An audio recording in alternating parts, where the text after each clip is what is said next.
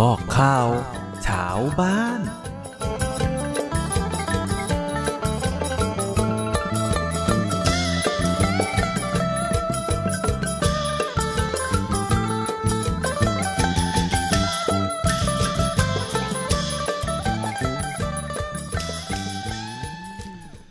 สวัสดีคุณผู้ฟังชาวพอดแคสต์ทุกท่านด้วยนะครับ พบกับผมอีกแล้วนะครับกับ บอกข่าวชาวบ้านนะครับ คลิปนี้เป็นตอนที่ 4 หรือว่า EP 4นั่นเองครับคุณผู้ฟังครับเป็นยังไงกันบ้าง สบายดีกันหรือเปล่าครับ ช่วงนี้อากาศเย็นลงเรื่อยๆนะครับ ใกล้จะสิ้นปีเป็นประจำของทุกปีครับ อากาศก็ จะเริ่มหนาว อากาศก็จะเริ่มต่ำลงนะครับ ก็รักษาสุขภาพกันด้วยนะครับ ใกล้จะถึงปีใหม่แล้ว นั่นก็คือใกล้จะถึงวันหยุดยาว เตรียมตัวกันยังไงบ้างกับการหยุดลาหรือไปพักผ่อน กลับไปเยี่ยมบ้านกันนะครับ ยังไงซะเดินทางก็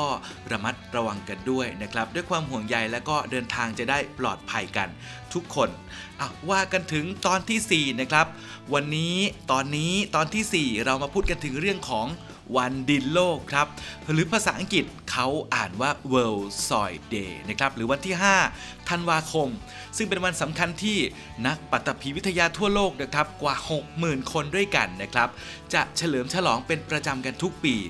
ซึ่งนักปัตภีวิทยาของไทยทุกคนต่างก็ภาคภูมิใจนะครับ เนื่องจากวงการปัตภีวิทยานานาชาติ มีฉันทานุมัติ เลือกวันที่ 5 ธันวาคมของทุกปีครับ ซึ่งตรงกับวันคล้าย วันพระราชสมภพของในหลวงรัชกาลที่ 9 นั่นเอง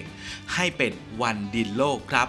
และนักปฐพีวิทยาของไทยนะครับมีส่วนร่วมในการเชิดชู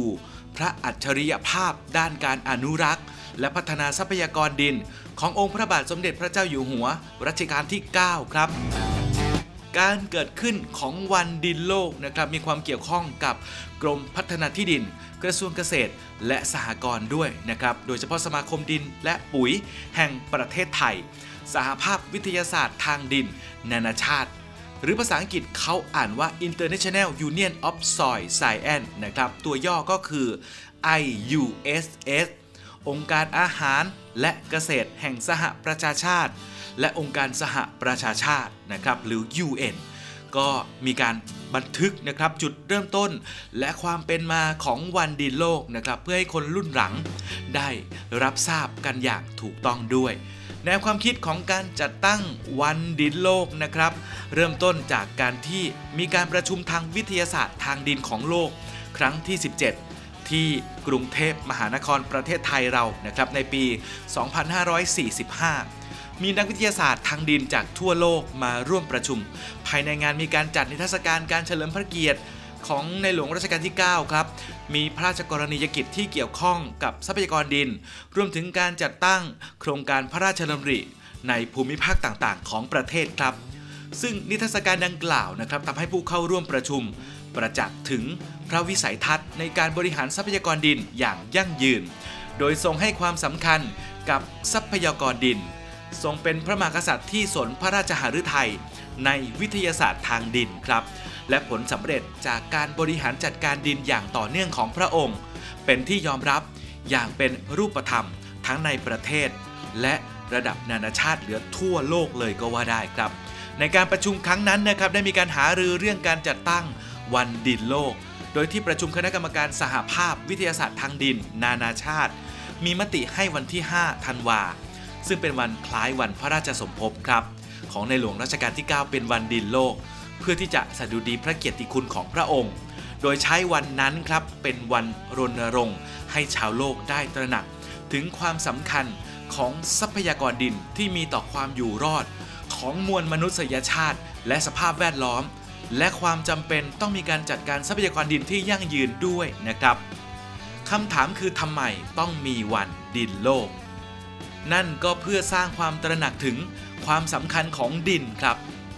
ดินนั้นเป็นทรัพยากรธรรมชาติที่สำคัญต่อการดำรงชีพ ของสิ่งมีชีวิตทุกชนิดบนโลกนะครับในด้านการพัฒนาการเกษตร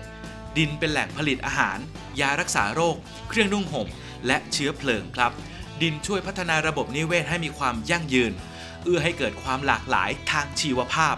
ช่วยดูดซับคาร์บอน และบรรเทาผลกระทบจากสภาวะการเปลี่ยนแปลงภูมิอากาศ มนุษย์นะครับหรือว่าคนเราได้ใช้ดิน เป็นที่ตั้งของที่อยู่อาศัยที่ตั้งเมือง เป็นพื้นที่เป็นภูมิภาค เป็นที่ทิ้งขยะ เป็นตัวกรองและทำน้ำให้สะอาดครับ ดินนับวันจะเสื่อมโทรมลง หากขาดการอนุรักษ์ และพัฒนาดินที่ยั่งยืนนะครับ คุณผู้ฟังครับ ความต้องการใช้ทรัพยากรดินมีเพิ่มมากขึ้น ในขณะที่ดินเป็นทรัพยากรที่มีอยู่อย่างจำกัดครับ และไม่สามารถนำกลับมาทดแทนได้ใหม่ หากมีการเสื่อมสลายหายไป การใช้ดินผิดประเภท ขาดการอนุรักษ์ และป้องกันปัญหาที่ถูกต้อง จะก่อให้เกิดปัญหาความเสื่อมโทรมนะครับ ซึ่งจะส่งผลต่อคุณภาพกำลังผลิตของดิน และกระทบต่อความมั่นคงทางอาหารของมนุษย์ หรือคนเราครับ ซึ่งหากดินมีความเสื่อมโทรมที่รุนแรงมากๆ การฟื้นฟูดินให้สามารถนำกลับมาใช้ประโยชน์เหมือนเดิมจะทำได้ยากขึ้นอีกด้วยครับเพราะฉะนั้นครับวันดินโลกนะครับคือวันสำคัญ เพื่อการรณรงค์เกี่ยวกับดินที่สหประชาชาติหรือว่า UN ครับได้ประกาศอย่างเป็นทางการให้ วันที่ 5 ธันวาคมของทุกปีเป็นวันดินโลก หรือ World Soil Day นะครับ เพื่อใช้เป็นโอกาสในการขับเคลื่อนกิจกรรมการรณรงค์ และเผยแพร่ความรู้ทางด้านดิน ความตระหนักถึงความสำคัญของดินทั้งในระดับประเทศ และระดับโลกต่อมวลมนุษยชาติ และสภาพแวดล้อมอย่างเป็นรูปธรรมต่อเนื่องครับ นี่ก็คือเรื่องราวที่หยิบเอามาเล่าให้คุณผู้ฟังได้ฟังกันในบอกข่าวชาวบ้าน